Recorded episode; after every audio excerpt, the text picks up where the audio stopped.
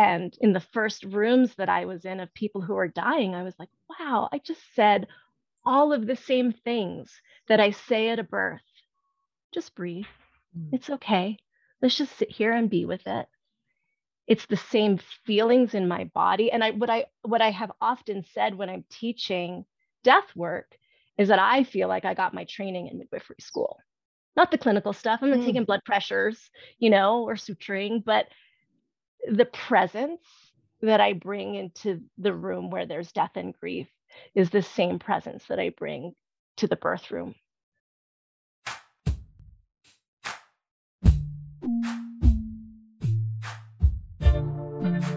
Hi, my name is Augustine Colebrook, and I'm the principal at Midwifery Wisdom Collective.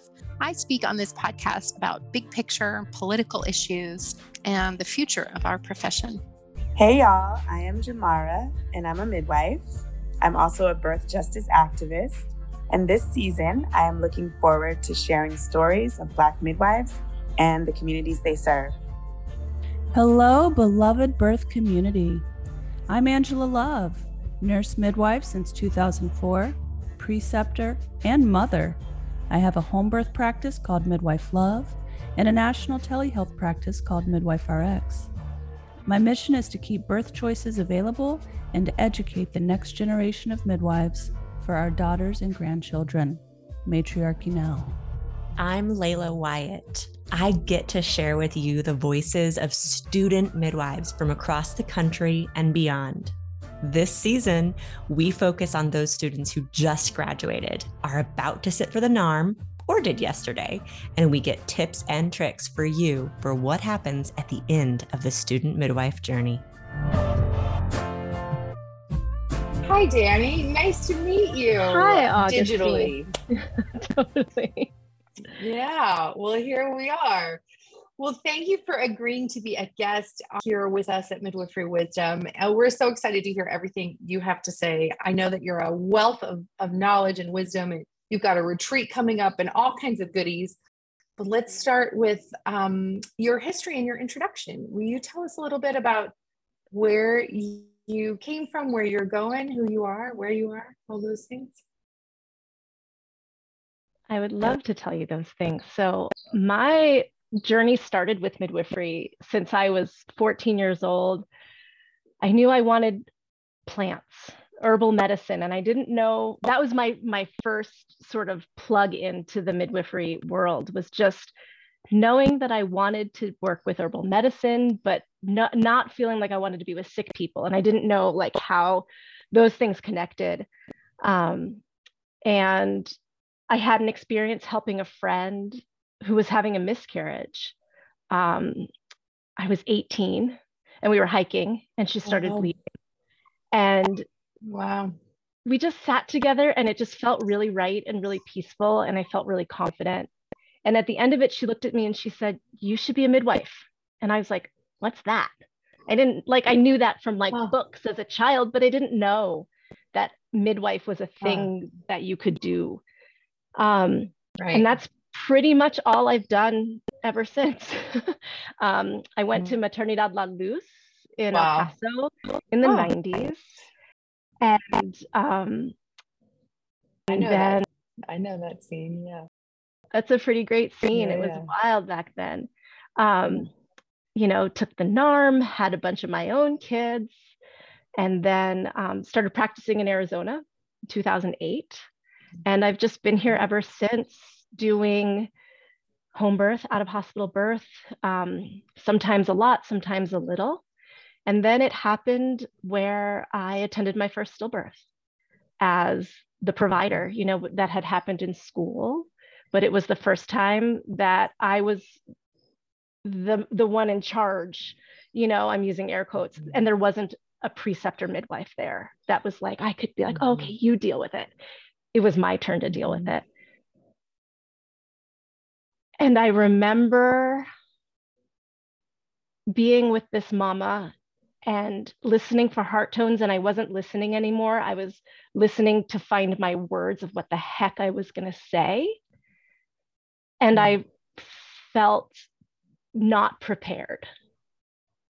I was prepared medically and legally, like I knew what I needed to do. But I think I identified as a midwife to my community like that i was going to show up in birth and death and marriages and you know to honor the young women. And i saw myself that way even though i was a really young midwife at the time. Um, and so it was you know that's a whole story of really my journey into being a midwife who also educates about death. Um, because i made so many mistakes augustine trying to do a good job for that family, trying to protect them from what was going on, thinking that that was the role that we played as a friend was to protect our friends from pain. And I didn't know any better. Um, yeah, so I made a lot of mistakes.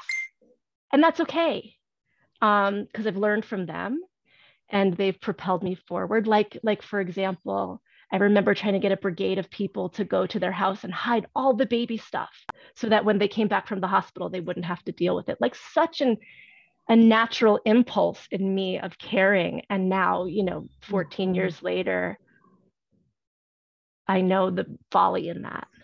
Um, so yeah, so where I am now is I've spent some time um, running a national nonprofit that educates about end of life specifically a family's right to care for their own loved one after death. Um, when I was in the hospital with a family who had that stillbirth, I had this overwhelming sensation that they needed to bring the baby's body home. And I was like, what? Is that sane? Is that legal? Is that safe? I've never heard of that before, but it was this, but I felt it. And then I came to find out that there's a whole national movement to really remind people that spending time with the body of the deceased is really important. So I've really dedicated my life to both things, to making sure that people know that that's possible and also having home births. Yeah. Mm.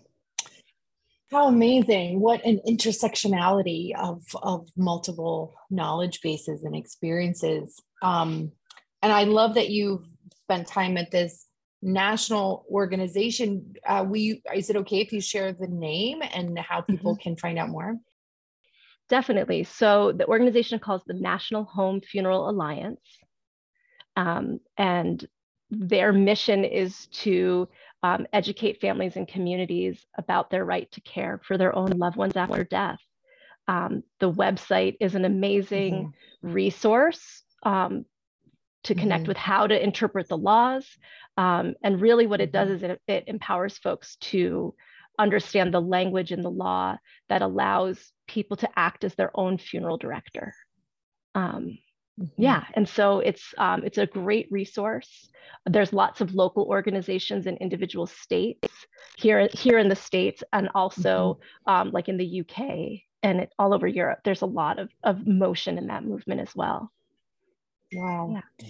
Well, so your first, um, you know, inspiration to learn or understand more about this was, was that stillbirth. Um, mm-hmm. Did you go on and become a resource for folks um, in your community who were were holding home funerals or taking their body loved ones' bodies home, or yeah, um, have you mostly stayed at the at the national level, or have you served in your community as well? That's really interesting. So my first entrance into the work became the national organization. I had a friend who was on the mm. board. Um, and mm-hmm. she was the person I found who's like, no, you can do that. You can take bodies home. Mm-hmm. It's amazing. Um, mm-hmm. And so I got a lot of my personal education by serving on the board of directors. But it was there was an element of it that was really unsatisfying for me because my heart is in community and mm-hmm. so it's a little removed yeah mm. and and there's something about mm. specifically mm-hmm. something mm. like death care that is so individual to someone's family culture to someone's culture of origin and really to the community that they live in and so on a national level we were able yeah. to say this is what's possible but really the work is done in the grassroots is done person to person and so I really left working on the national front to start my own local organization here in Arizona that's called Arizona Community Death Care. And so we've just taken really the work of the national umbrella and made it super specific to the Arizona laws, and then trying to create little bubbles of smaller groups working together to really do the work of supporting folks who are going through end of life and wanting to meet it without the loneliness, without the isolation, um, without having to be your own advocate all the time, all of those things that can be really exhausting when you're trying to grieve and to grieve yeah. well. Um, so yeah, I've really pulled myself out of the national yeah. world so that I can work as locally as possible. What I've learned as a midwife. That's awesome. Yeah, it, you know, it it's really, really beautiful. I bet your community is getting so much. Mm-hmm. And and it's it's manifested. You know, for me, the direct line in was always the home funeral piece, was the spending time with bodies piece, the slowing down, the way that it supports the nervous system to integrate the new reality and grieve well. But it's become so many other things. It's become, you know, single folks who have cancer and people are plugged in. And so there's rides to chemo. There's meal trains. There's folks to come and like be with you after surgery. And so it doesn't all have to fall on one person. Like this idea of community death care has become more than just being about death, but really about just supporting people through transitions and hard times. Yeah. Wow. Amazing. Midwifery for all stages. Well, so um, so. the the our listeners might be familiar with two terms that kind of get used in this world: um, death midwives and death doulas. Can you tell us um, how you feel about those titles and where they fit in, in into this landscape? Definitely. So, um, I know there has been controversy of death midwives using the term midwife. There was um, a lawsuit, I believe, in Canada some years ago. Um, there's so many levels to me for myself for my work i love the idea of full spectrum care and my entry to midwifery was so much about wanting to be that full spectrum midwife to show up and do well care and welcome in the young women into their moon time and and show up for death. And i understand that that's not right for everybody's midwifery um, death midwifery and death doulas are not medical providers in the way that midwives are responsible for healthcare. Um, so I know that the language gets really tricky. Mm-hmm. Um, oftentimes, midwives yeah. and doulas can, on the death side are more volunteers. It's a little muddy, right? Yeah, it can be yeah. really muddy, um, especially when we're when we're viewing it yeah. from a cap from a capitalist model of like trying to you know like define everybody's role and make sure everybody stays in their wheelhouse mm. and gets compensated properly. Those are really important questions from that mindset. And to me, less important from a community mindset. Like I always tell people when there's when there's a death, like people just show up based on their skill set and based on their comfort level. And in my experience, the midwives, the birth midwives, are usually also the ones who are comfortable to show up and wash the body of, of you know the grandfather who died in at 101 years old because we're used to being in those places where there's fluids and smells and just the the rawness of life. And to me that's where the connection comes together. And those are the spaces that i'm really interested in cultivating. Um, you mentioned the work the workshop and retreat so yeah. Yeah midwives work on in the threshold right? Between exactly the worlds. And so it would make sense that we can easily um, come there for folks transiting the veil the other direction. Um, yeah it's such an interesting thing. I i really appreciate you making the distinction that the death doula or death midwife title is a non-clinical title. And i think that's a really important um, and so if we were to then go into the clinical aspects of death care end of life care um, sometimes it's an oncologist sometimes it's hospice sometimes it's a palliative care physician right who else exactly. participates in the clinical roles I think you've got it. I mean, hospice would be, okay. you know, nurses, nurse practitioners, um, palliative care folks, exactly the people that you've mentioned. Those, you know, and and and a lot of times if someone's dying on hospice, a lot of the medical aspect is taken away, you know, and we're really just doing pain management. Um, right. And so a death midwife or a death doula is really showing up to do more emotional and spiritual support logistical support for the family, helping to create ceremony and ritual. And again, just like at birth, sometimes a doula's only job is to sit there and shake their head and say, Yep, this is normal. Yep, you're afraid, but this is okay. This is what this looks like. And in the first rooms that I was in of people who are dying, I was like, wow, I just said all of the same things that I say at a birth. Just breathe.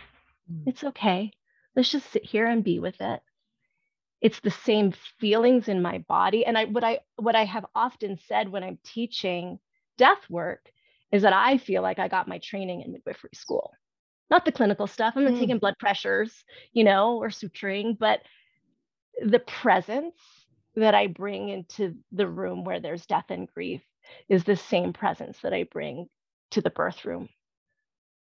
Wow Wow. Well, so let's extrapolate now for our listeners and anyone who's listening and wants to know more or wants to go deeper or has been to their first um, you know, unexpected perinatal loss and is like, gosh, what do I need to know? How do I need to do this better? Where should they start? What do you recommend? What are some tips? Yeah. One of the first things for me, there's two avenues in this, right? One avenue has so much to do with the way that we companion someone through their grief, trusting that it can get ugly, that it can be uncomfortable, that there's nothing to change or fix, that grief can be loud, it can be dark, it can be scary. You can worry if this person's ever going to come around and want to be alive again. And these are the surviving members. The surviving members. And so, how do you yeah. be a companion to those survivors and not try to tell them everything's going to be okay or they're in a better place, but really, and just like birth, like if it was your first birth, you might be like, whoa, they're making lots of noises. How do I trust that there's an end to this and it's going to be okay? But then you go to 300 births and you're like, oh, yeah, this is what this looks like. And then the other thing happens and the baby comes and everything's fine and there's a similarity with grief where you you know that they get that it gets darker and that it gets deeper and that if you don't try to fix it it has a cycle that it moves through and people get changed mm-hmm. and so there's a way that i think as midwives who might end up in that room that we cultivate a trust of the grief process of allowing the misery, of allowing the darkness, of finding a way to be comfortable in those spaces and just draw it out, draw it out rather than quiet it, just like we mm. might hmm. do at a birth. So really yeah. spending some time thinking about how might I move differently in that space with the confidence. The other piece for me really is how we facilitate families to get to spend more time with the body of the baby who died.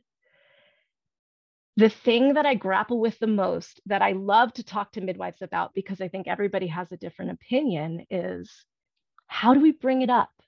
Because you can't, it's, I have found it to be very hard when a death happens and no one's ever heard of it before to bring a baby home. And you can't be like, so your baby just died and i just want to talk to you about this crazy concept of let's advocate for bringing yeah. the baby home from the hospital because in that moment they're so shocked they can't yeah. process yeah, or yeah. shouldn't need to process this new information and so to me as we feed communities normalizing the idea of, of spending time with bodies whether it's you know grandma who died in the hospital and bringing grandma's body home and the more people have heard that story it's not such a huge leap then if there's been a stillbirth um, yeah or a neonatal death um, that they're not hearing yeah. it for the first time. And I think there's something really important about that because what I've seen for families.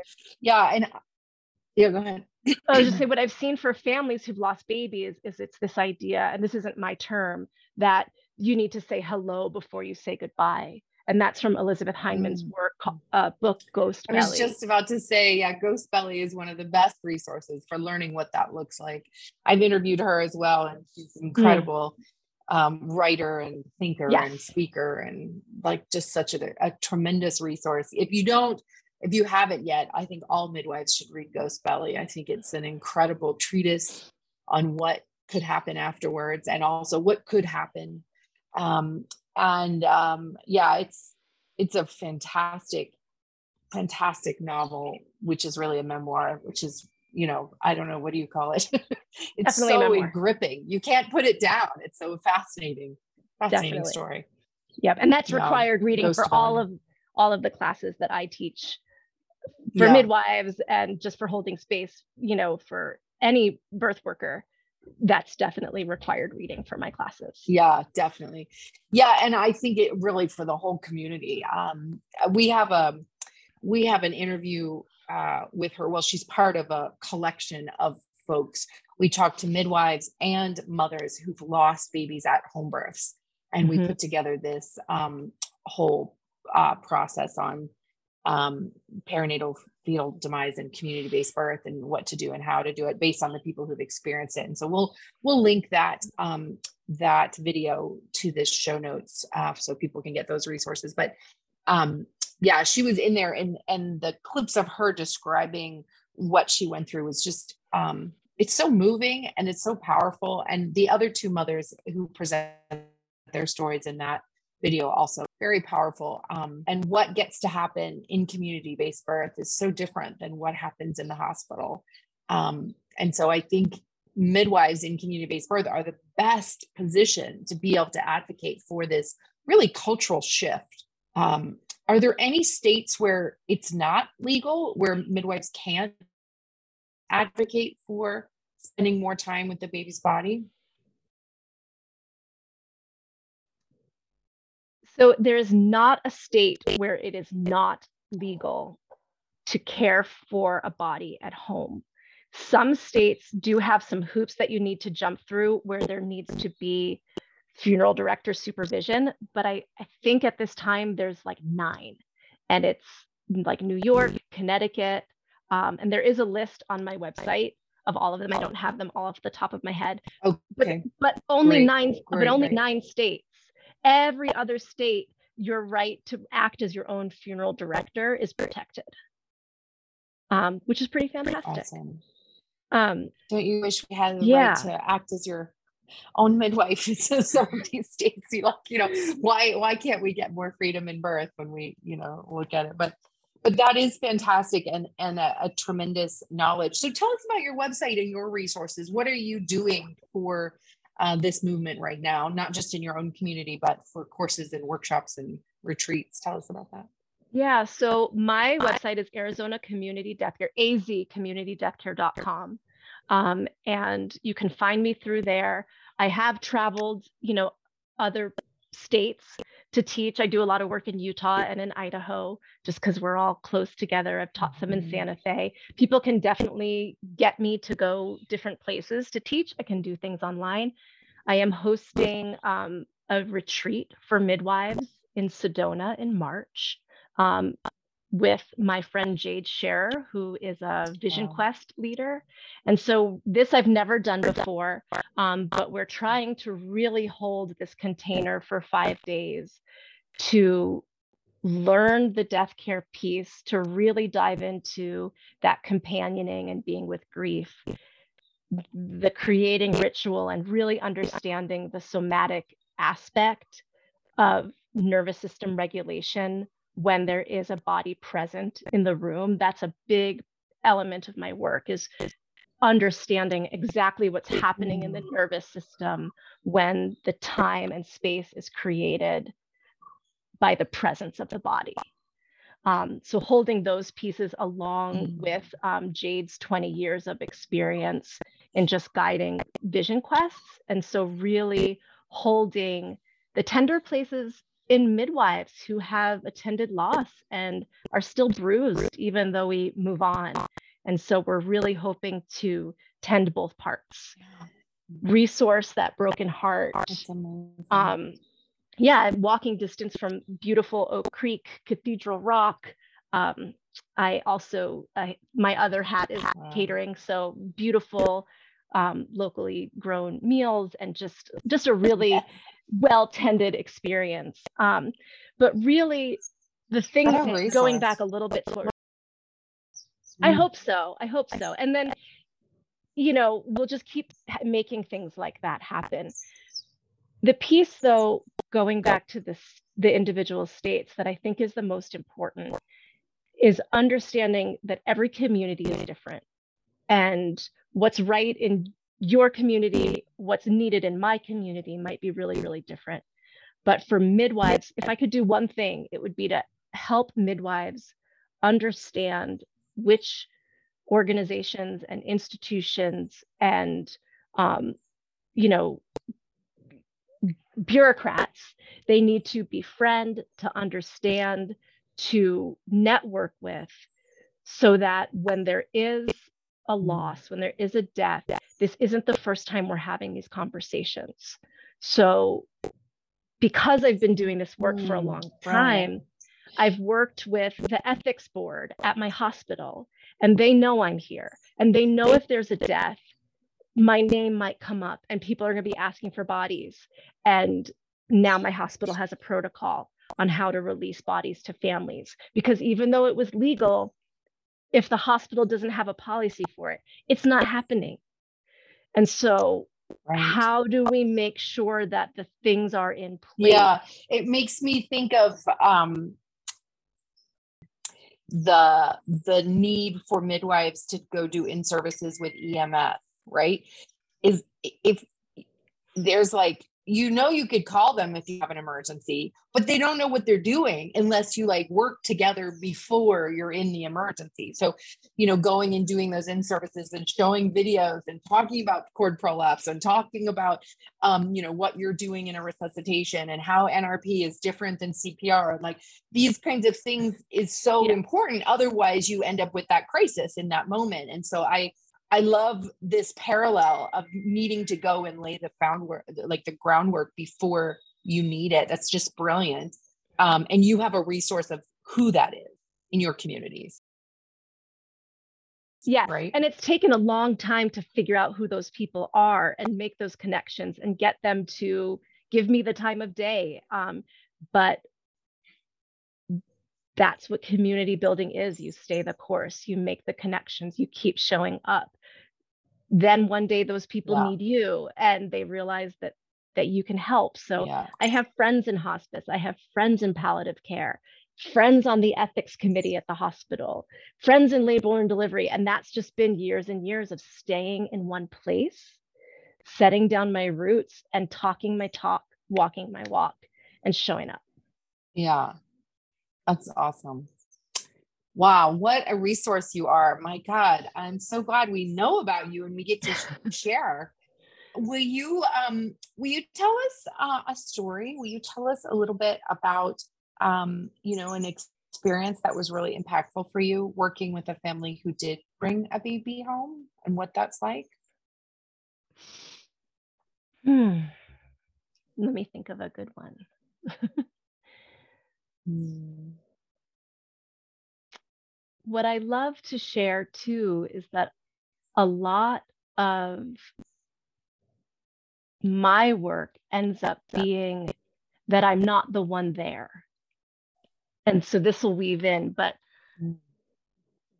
right. So we have to be careful in these movements, right? Because it feels really great to like, oh, and then I came in and I made all this beauty and, and then I lit the, you mm-hmm, know, mm-hmm. and really being careful to take our, you know, like the way that we tell stories.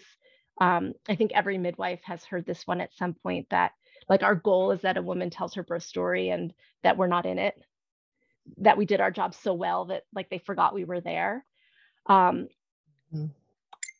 So my favorite stories of any time a family is taking care of a body is a lot of times I've done enough education beforehand that I'm not coming to help out, that I've been, I don't love the word empowered, but that I've helped them to see what the laws are, what the rules are, what the tasks are, and then um,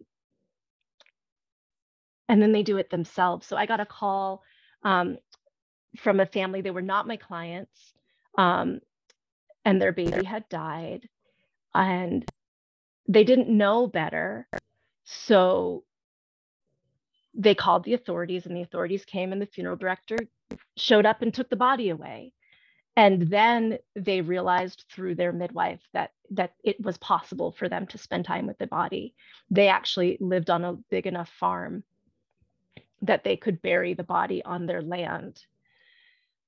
Um, so they called the funeral director and they said, Hey, we want our baby back. And he was like, Well, I can't give you your baby back. And you know there was like kind of this back and forth like but we were told that we could and the funeral director was like no it's it's actually not legal in arizona to um, see an unembalmed body. And so that's when i got you know then i uh, okay that's not actually true. Um, and so for me, my role, again, I think the advocacy, while it's not as fun as creating the beauty, is is the role that I end up mm-hmm. playing. Mm-hmm. So I was on the mm-hmm. phone with the funeral director. Yeah. I was on the phone with the um, the state board of funeral director, the person who holds their licenses, and she actually was like, "Yeah, no, it's not legal for a family to see an unembalmed body." I said, "Okay, could you? How about I hang on and you go find that statute for me because I was like, you know, I, I teach a lot and it'd be really good for me to have that that statute number. Um, so rather than telling her she was wrong, you know, one of the the amazing tactics of advocacy is to to tell them they're right and then ask them to give you the information so you could share. Prove so it. she came back yeah. 10 minutes later and said, "Oh, actually I'm not right. That's not actually what it says. It says that the public that you can't, you know, have a public viewing of a body without being embalmed. Like you know, at the courthouse or something like that. So she did a quick 180 and agreed with me that, of course, that funeral director could not hold the family's body, the baby's body. And she was willing actually to call the funeral director for me and let him know that his license was actually um, in jeopardy if he was holding the body hostage. And so um, he quickly turned around and drove the body um, back out to the family's farm, where they then were able to hold, um, keep the baby for 30 days while they went through the process of having a family cemetery um, approved for their land. It's, it's basically a 30 day process here in the rural parts of Arizona. So we were able not only to advocate for them getting their baby's body back, so that she had days to hold the baby um, and just really feel like that little person was part of her family. But then the advocacy continued because it it freaks people out. What do you mean you had the body for that long? They they were able to just keep the body in the freezer, which sounds shocking, but if a baby, if a body is held in a funeral home, it's the exact same thing. And got, got mm-hmm. through all of the levels of paperwork with the county, got the home cemetery approved, and then they were able to have a beautiful funeral on their farm and put the baby's body in the ground where they'll be forever. It was lovely. Um, yeah, it's so powerful and it is so confronting when you're not regularly in this world and talking about this. Um, and one of the things that, again, I love about Elizabeth Heineman's work is she describes about the baby cooler box so that she mm-hmm. could have it for multiple days. And the baby's body could be kept at that lower temperature to to to uh, arrest the the decomposition process so that it could mm-hmm. um you know look like her baby for longer um yeah. and um yeah i just think it's it's so important for midwives to know about these resources it might not be something that we have ever even thought about because death is so removed from the family and mm-hmm. from the home what are some other things that you now know that you want midwives to know about home funerals or taking the bodies home or about the whole first few weeks like just the nitty gritty like i think um like um i worked with a, a family whose um baby was very bruised um and i think they weren't prepared for that and so that's something that i wish i had known it's like mm-hmm. um, a baby who ha- is a stillborn and goes through the birth process still sometimes or not still they end up bruised because they don't have the circulatory system to heal mm-hmm. that and so yeah. you know what i mean like the, those are the kinds of things that i think midwives want to know about what else yeah so babies are babies bodies are so fragile um and pretty yeah. quickly it can go from looking like a like their baby to not looking like their baby um mm-hmm. something that's mm-hmm. really powerful to remember is that it's not just about sight but it's about the feeling and it's about the weight and so it's okay to mm. shroud a baby and cover their face and maybe just the hand is out um, really allowing like whichever part of the body still looks best to maybe the feet still look well but the but the face you know because of the trauma of birth and moving through the bones and so you you move the baby you know you shroud the baby you know which basically is like a swaddle blanket for that size but maybe you leave the little feet out and so you know so they have a really um a lasting memory of just holding those little toes mm-hmm. um mm-hmm. and having that creativity to work with um, with what works you know with what works for that family some people um, can handle seeing that and to really just normalize that it's okay if it's the right person mm-hmm. um, you know to me it was mm-hmm. radical the first time i heard somebody say this and then i had to integrate it but like you it's okay to see decomposition it's okay. That doesn't mean it's okay for everyone, but to just even start to feel into the possibility that that's not wrong, that that's not just because there's a mm-hmm. bruise or there's a tear in the skin. Um, that is part of the truth.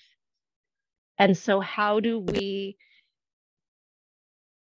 hold someone through the challenge of that rather than again needing to make it pretty needing to fix it um, for some people that is what's needed. And and it's okay mm. to have a baby embalmed and then bring them home for three days. That is absolutely an option. It will change things. You know there's a little bit of a chemically feel when you kiss them but if somebody really wants that perfect visual an embalming is is absolutely a viable option. And then the complete other end of the spectrum is the person who says, My baby went through this. My baby is going through this. And for me, I want to bear witness to exactly what the truth of it is.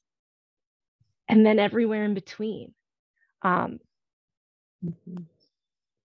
you know we we talk about that sometimes not in the context of babies but like car accidents you know and somebody could have had some real physical trauma, an adult, and you still want to bring their body home and have that presence. Mm-hmm. And so you work again mm-hmm. with creative draping. You identify, like we always say, who's the person in your community who can bear to see the, the body with some trauma and do some cleaning up and do some fixing and do some draping, and then inviting in the other people who maybe want a little bit less of a visual. Normalizing the experience for, for me is part of it. and that that doesn't need to be where everybody is at. Yeah. Yeah. Yeah. Mm. it's uh yeah beautiful truth i i mean you know if we're if we're going to look at at birth in all of its messy glory uh, we can look at death the same way. It's mm-hmm. really quite quite revolutionary and also totally you know banal as well. It's i mean right? There's no the reason spectrum that, of human experience. there's no reason that it shouldn't just be a part of it you know? Just like we don't want to go yeah. into the room well anymore. we've just yeah we've lived in this culture now that just that numbs and mutes and hides. and you know for for decades now. Yeah. Um image is the is the driver um and and we are we are heroing everyone around us trying to protect everyone around us. But that mm-hmm. protection ends up robbing them of the experience. Yes. And i think that that's a big element in the funeral industry I have a lot of friends who are funeral directors, and even, you know, the woman on the phone with with the baby story, she's like, "Oh well, I just wouldn't want them to see that. Mm. I just wouldn't want that to be their last memory, you know, the baby's skin." And I was like, "Okay, but that's not your choice to make for them." And and it's you know like thinking about the way that birth used to be is like you go in the room and you get wheeled back out all tidied up with your makeup on and nobody saw you know what you just went through because you went in with your makeup on and you came out with your makeup on and there's um, a little bundle uh-huh. wrapped up bundle like ta-da mm-hmm. the stork brought it yeah, yeah, and we do the same yeah. thing with death it's like somebody dies you know within the mm-hmm. hour the funeral director whisks them away the next time you see the body is all tidy in their casket and everybody just goes about With makeup business. And, and exactly and whatever yeah and so i yeah think, no it's it's a profound reclaiming mm-hmm. Mm-hmm, mm-hmm. and i really you know what it can do for our nervous systems to have the time to assimilate the new truth is powerful so you can have the body at home sit with the body leave and go for a walk, make a meal, you know, play catch with the dog, then come back in and read poetry and play your guitar alongside the dead body. And then it feels overwhelming and our systems get really activated. And then you go for a walk and you eat some food and you take a nap. And, you know, sometimes when there's a death, you know the hospital oh you have two hours you know you can stay here.